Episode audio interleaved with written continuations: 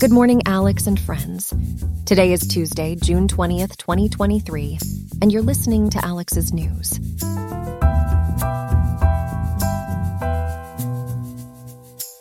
On today's episode of Alex's News, we'll start with the weather forecast. Get ready, Riverside, because it's going to be a beautiful day with a high of 82.8 degrees and a low of 61.6. Now, let's dive into our top stories. First up, a shocking development in the world of submersibles. A Titan submersible has gone missing during a dive to explore the Titanic wreck. This incident has sparked an intensive search and rescue operation, causing concern and speculation among experts. Next, we'll take a closer look at an ongoing ideological fight that has entangled various political topics. Conservative pushback against the Housing First policy has ignited a heated debate. This controversy is not only impacting housing policies, but also shaping the overall political landscape. Switching gears to international news, Ukraine is making headlines with its army of drones. These unmanned aerial vehicles are shifting the balance of power against the Russian Air Force, potentially altering the dynamics in the region. We'll bring you the latest updates on this significant development. Lastly, we can't forget about keeping an eye on the weather as Tropical Storm Brett gains strength in the Caribbean. As it poses a potential threat to the Eastern Caribbean, authorities are closely monitoring its movements. Stay tuned for the most recent information on this tropical system. That wraps up our preview for today, folks. Get ready for a riveting episode of Alex's News, delivering the latest updates on the missing Titan submersible, the ideological fight surrounding the Housing First policy, Ukraine's army of drones, and the potentially dangerous tropical storm Brett. Stay informed by staying tuned. Our top story today brings us to the depths of the Atlantic Ocean, where a submersible used for Titanic touring, known as Titan and operated by OceanGate Expeditions, has gone missing. To give us more details on this developing story, we have our news reporter Antoni with us. Antoni, can you give us an overview of the current situation? Certainly, Connie. This submersible, Titan, measuring 21 feet in length, lost all communication with its control center during a dive, and that prompted a large-scale search and rescue operation. Right now, the U.S. Coast Guard is collaborating with Canada's Coast Guard, armed forces, government agencies, and commercial deep-sea firms to find the missing submersible. It's a challenging situation indeed. Can you tell us more about the efforts being made to locate the submersible? Absolutely, Connie.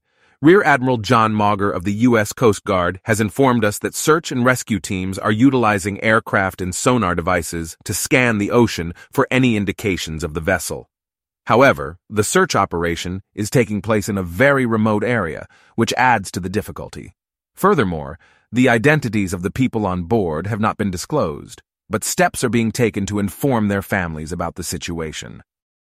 The efforts to find the missing crew are certainly in full swing. Antoni, can you shed some light on OceanGate Expeditions and their role in resolving this situation? Of course, Connie. OceanGate Expeditions is actively mobilizing all available resources to bring the crew back safely. It's worth mentioning that this is not the first submersible they've lost, which highlights the challenges of navigating in the deep sea without the aid of GPS or radio signals. In such circumstances, the submersible heavily relies on directions sent by the control center. Thank you for that information, Antoni. Now tell us more about the purpose of the submersible's dive and the people on board. Certainly, Connie.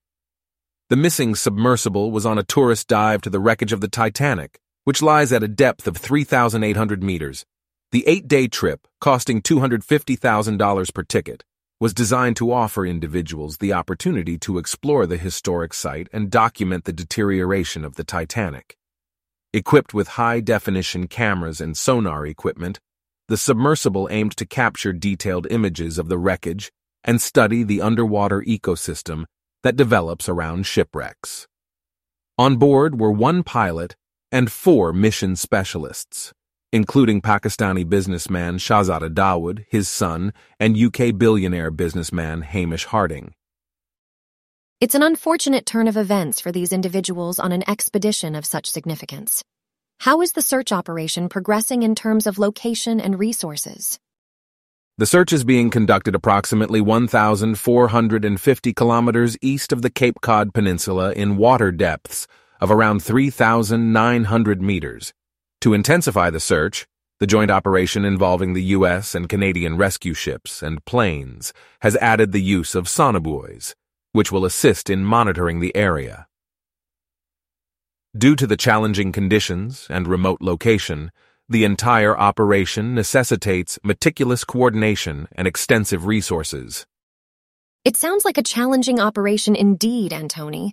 As we wrap up, is there anything else you'd like to add about the ongoing search and rescue operation? Absolutely, Connie. Efforts are underway to retrieve the missing submersible as quickly as possible while prioritizing the safety and well-being of the crew. This incident serves as a stark reminder of the risks associated with deep-sea exploration and the importance of thorough preparations when embarking on such expeditions. As the search continues, hopes remain high for a successful rescue and recovery operation. Thank you so much for that detailed report, Antoni. We're grateful for the information you've provided, and let's hope for a positive outcome in this delicate situation. Welcome back to our morning news podcast. Our second story today focuses on the federal policy on homelessness, known as Housing First, which is currently facing some conservative backlash. To provide us with more details on this issue, we have our dedicated reporter, Ellie, joining us. Ellie, what can you tell us about the current situation with Housing First? Thanks, Connie. The federal policy on homelessness, Housing First, has recently become a target for conservative lawmakers and think tanks who are pushing to loosen its grip on federal funding. Critics of the policy argue that it fails to address the underlying issues that contribute to homelessness, such as substance abuse and unemployment. Instead, they advocate for a shift in resources towards programs that prioritize sobriety and employment as prerequisites for assistance. Interesting. So it seems like there is a disagreement between those who support Housing First and those who oppose it. Could you please explain in more depth what arguments the supporters of this policy are making? Absolutely. Supporters of Housing First firmly believe that this policy saves lives. They argue that providing a stable and secure home for homeless individuals should be the first step to addressing other challenges they face. By focusing on securing housing, they argue, individuals are then better positioned to tackle their underlying issues, whether it's substance abuse or unemployment. For them, Housing First is an essential strategy to break the cycle of homelessness. I see. It's clear that there are differing views on the matter. Now, Ellie, can you tell us why Housing First has become a target, specifically for conservatives, and what ideological fight has been sparked? Certainly, Connie. Housing First has become a target for conservatives primarily because they believe that the policy fails to address the root causes of homelessness effectively. They argue that simply providing housing without addressing underlying issues perpetuates dependency and prevents individuals from becoming self-sufficient. This has sparked an ideological fight between those who emphasize the importance of immediate shelter and those who prioritize long-term solutions. Thank you for that explanation, Ellie. Now, I understand the article also mentioned some other political topics alongside this issue. Could you briefly touch on those? Yes, absolutely. The article discusses various other political topics, such as ethical concerns surrounding a real estate deal involving former President Trump, the Republican Party's stance on abortion, Attorney General Barr's criticism of Trump, legal cases involving Trump's documents, the ongoing U.S.-China rivalry, and the political impact of an anti-vaccine activist. These topics were mentioned to highlight the broader political landscape that intersects with the discussion on homelessness policy. Thank you, Ellie, for shedding light on the nuanced aspects of this story. Your analysis helps us understand the implications of the federal policy on homelessness and the current debate surrounding Housing First. We appreciate your insights. Thank you, Connie. It was my pleasure to provide the details on this complex issue. Welcome back to our morning news podcast. In our next segment, we have a fascinating story about Ukraine's strategic response to counter the Russian military's formidable air force. Joining us today is our news reporter, Arnold, who has been following this story closely. Arnold, can you give us an introduction to the current situation? Absolutely, Connie. Ukraine has successfully developed what they are calling an army of drones as a collaborative effort involving the military, government, and private groups. Spearheaded by Deputy Prime Minister Mikhailo Fedorov, this project aims to equip Ukraine with a significant military force capable of combating the Russian threat. That's quite impressive, Arnold. Can you tell us more about the key achievements of this army of drones? Certainly, Connie. One of the primary achievements of the Army of Drones has been its ability to neutralize the danger posed by Russian fighter jets. Ukraine's air defenses have shot down numerous Russian planes, forcing Russia to ground its air fleet. This initial success has significantly diminished the immediate threat posed by Russia's formidable air force. That's certainly a major accomplishment. How else have drones been utilized by Ukraine? Drones have proven to be a valuable asset not only for air defense, but also for reconnaissance and attacks on Russian troops. While drones may not possess the same level of firepower as conventional fighter jets, they have granted Ukraine a crucial combat advantage. These small drones, including some off-the-shelf models, have allowed Ukrainian forces to closely monitor and disrupt Russian military activities on the ground. It seems like drones are playing a crucial role for Ukraine. Can you tell us more about the training programs for drone pilots? Absolutely, Connie. To expand the capabilities of the Army of Drones, private groups have participated in training drone pilots. An extraordinary effort led to the training of 10,000 drone pilots in the past year alone. Going forward, plans are in place to train another 10,000 pilots within the next 6 months. The leader of a private drone training program called Raven, Anton Frolov, has mentioned that drone pilots can be sufficiently trained in just 1 week. This rapid training has enabled Ukraine to quickly build a sizable force of skilled drone operators. That's impressive progress. I'm curious, where are these drones coming from? And has Russia tried to counter Ukraine's drone program? Ukraine's strategy relies on a mix of cutting-edge military drones, largely sourced from the United States and Turkey, as well as popular consumer-grade Chinese models. This combination allows Ukraine to utilize advanced military technology while taking advantage of the accessibility and availability of commercial drones. However, Russia has attempted to counter Ukraine's drone program by employing electronic jamming technology. The use of jamming has effectively limited the flight range and duration of Ukrainian drones. Nevertheless, Ukraine has responded by actively developing software to counter and prevent Russian jamming. Interesting dynamics there, Arnold. Are there any other peculiarities or factors worth mentioning regarding Ukraine's drones? Absolutely, Connie. Despite some logistical challenges related to the variety of drone systems from different manufacturers that Ukraine currently uses, drones have proven to be a life-saving tool for Ukrainian soldiers. The Army of Drones has successfully rescued Ukrainian troops from dangerous situations while providing critical reconnaissance data. The effectiveness of drones in these tasks has reinforced their importance in Ukraine's arsenal. That's truly remarkable. Have we seen any response from Russia in terms of their own drone usage? Yes, Connie. While Russia has also utilized military drones known as Shaheds, their effectiveness has been significantly less impressive compared to Ukraine's drones.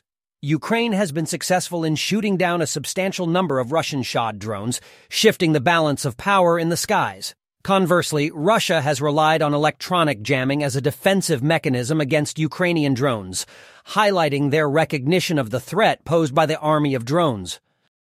Fascinating developments. Before we wrap up, are there any plans to enhance drone production within Ukraine? Absolutely, Connie. Ukraine currently relies on external sources for military drones, but plans are underway to bolster domestic drone production to meet the increasing demand from the military. Currently, Ukraine has a mixture of drone systems acquired from various manufacturers. However, the government is actively working to streamline and enhance drone production for more efficient and effective deployment. Thank you, Arnold, for providing us with such a comprehensive analysis of this story. It's truly impressive to see how drones have become a critical tool for Ukraine in countering the Russian military's air power. Thank you, Connie. It's been my pleasure to share this story with our listeners. And that concludes our discussion on Ukraine's Army of Drones. We'll be back with our final story right after this break. Welcome back, everyone. We have an update on Tropical Storm Brett, which is currently heading towards the Eastern Caribbean. Joining us now is our reporter, Jenna, with all the details. Jenna, Can you give us an overview of the current situation? Thank you, Connie. Yes, Tropical Storm Brett is indeed approaching the eastern Caribbean, and forecasters are warning that it has the potential to strengthen into a hurricane. Currently, the storm has maximum sustained winds of 40 miles per hour. Wow, so it's looking quite worrisome. Can you tell us which islands are expected to be affected by the storm? Absolutely, Connie. The storm is projected to hit some eastern Caribbean islands on Thursday and Friday, while the National Hurricane Center predicts that Brett will weaken before reaching the Lesser Antilles. The Meteorological Service in Dominica has issued a high-threat warning. They are concerned about potential landslides, flooding, and waves as high as 12 feet. That sounds quite dangerous. Is there any advice for residents in those areas? Yes, the Hurricane Center is urging residents in the Lesser Antilles, Puerto Rico, and the Virgin Islands to closely monitor the storm and have their hurricane plans in place. They should be prepared for strong winds, heavy rainfall, and other associated hazards. There is also a possibility of Brett making landfall in southern Haiti as a tropical storm. It's unusual to have such an active hurricane season this early, isn't it? Absolutely, Connie. This is quite an unusual start to the Atlantic hurricane season. Brett is only the second hurricane to form in the tropical Atlantic in June in almost a century. The National Oceanic and Atmospheric Administration has already predicted a potentially active hurricane season this year, with a range of 12 to 17 named storms. Among these storms, 5 to 9 are expected to become hurricanes. That's a sobering forecast. Are there any specific factors contributing to this active season? Yes, meteorologists, like Stephanie Zick from Virginia Tech, are suggesting that we may see an above-average number of rapidly intensifying storms this season. This is attributed to warmer sea surface temperatures, which provide the necessary energy for storm development and strengthening. Residents in hurricane-prone areas need to be prepared and stay vigilant. That's definitely something to keep in mind. Are there any other elements we should consider? Yes, Connie. In addition to Tropical Storm Brett, there is another tropical disturbance trailing behind it. Currently, there is a 60% chance of this disturbance forming a cyclone. This adds another level of uncertainty to the current situation, further emphasizing the need for ongoing monitoring and preparation. Absolutely. We need to stay on top of this situation. Speaking of preparation, what are the most significant threats that hurricanes and tropical storms bring? Historically, flooding has caused the most fatalities during tropical storms, so it's vital for individuals and communities to have plans in place to mitigate the risk of flooding and ensure the safety of those in vulnerable areas. Very important information. Thanks for highlighting that, Jenna. Overall, what should residents and authorities do to protect themselves? It is crucial for residents and authorities to stay updated on the latest forecasts from meteorological agencies. They should heed their advice and be prepared for the potential impacts of this storm and any others that may arise during this hurricane season. By doing so, they can better protect themselves and their communities. Thank you, Jenna, for sharing those details with us. We appreciate your insights on this developing situation. You're welcome, Connie. Stay safe, everyone. Thank you, Jenna, and thank you all for joining us. Stay tuned for more updates as the situation unfolds. That's all we have for now. Today's episode was made with ChatGPT, ElevenLabs, and a program written by you. I hope you have a great day. I'll see you tomorrow, Alex.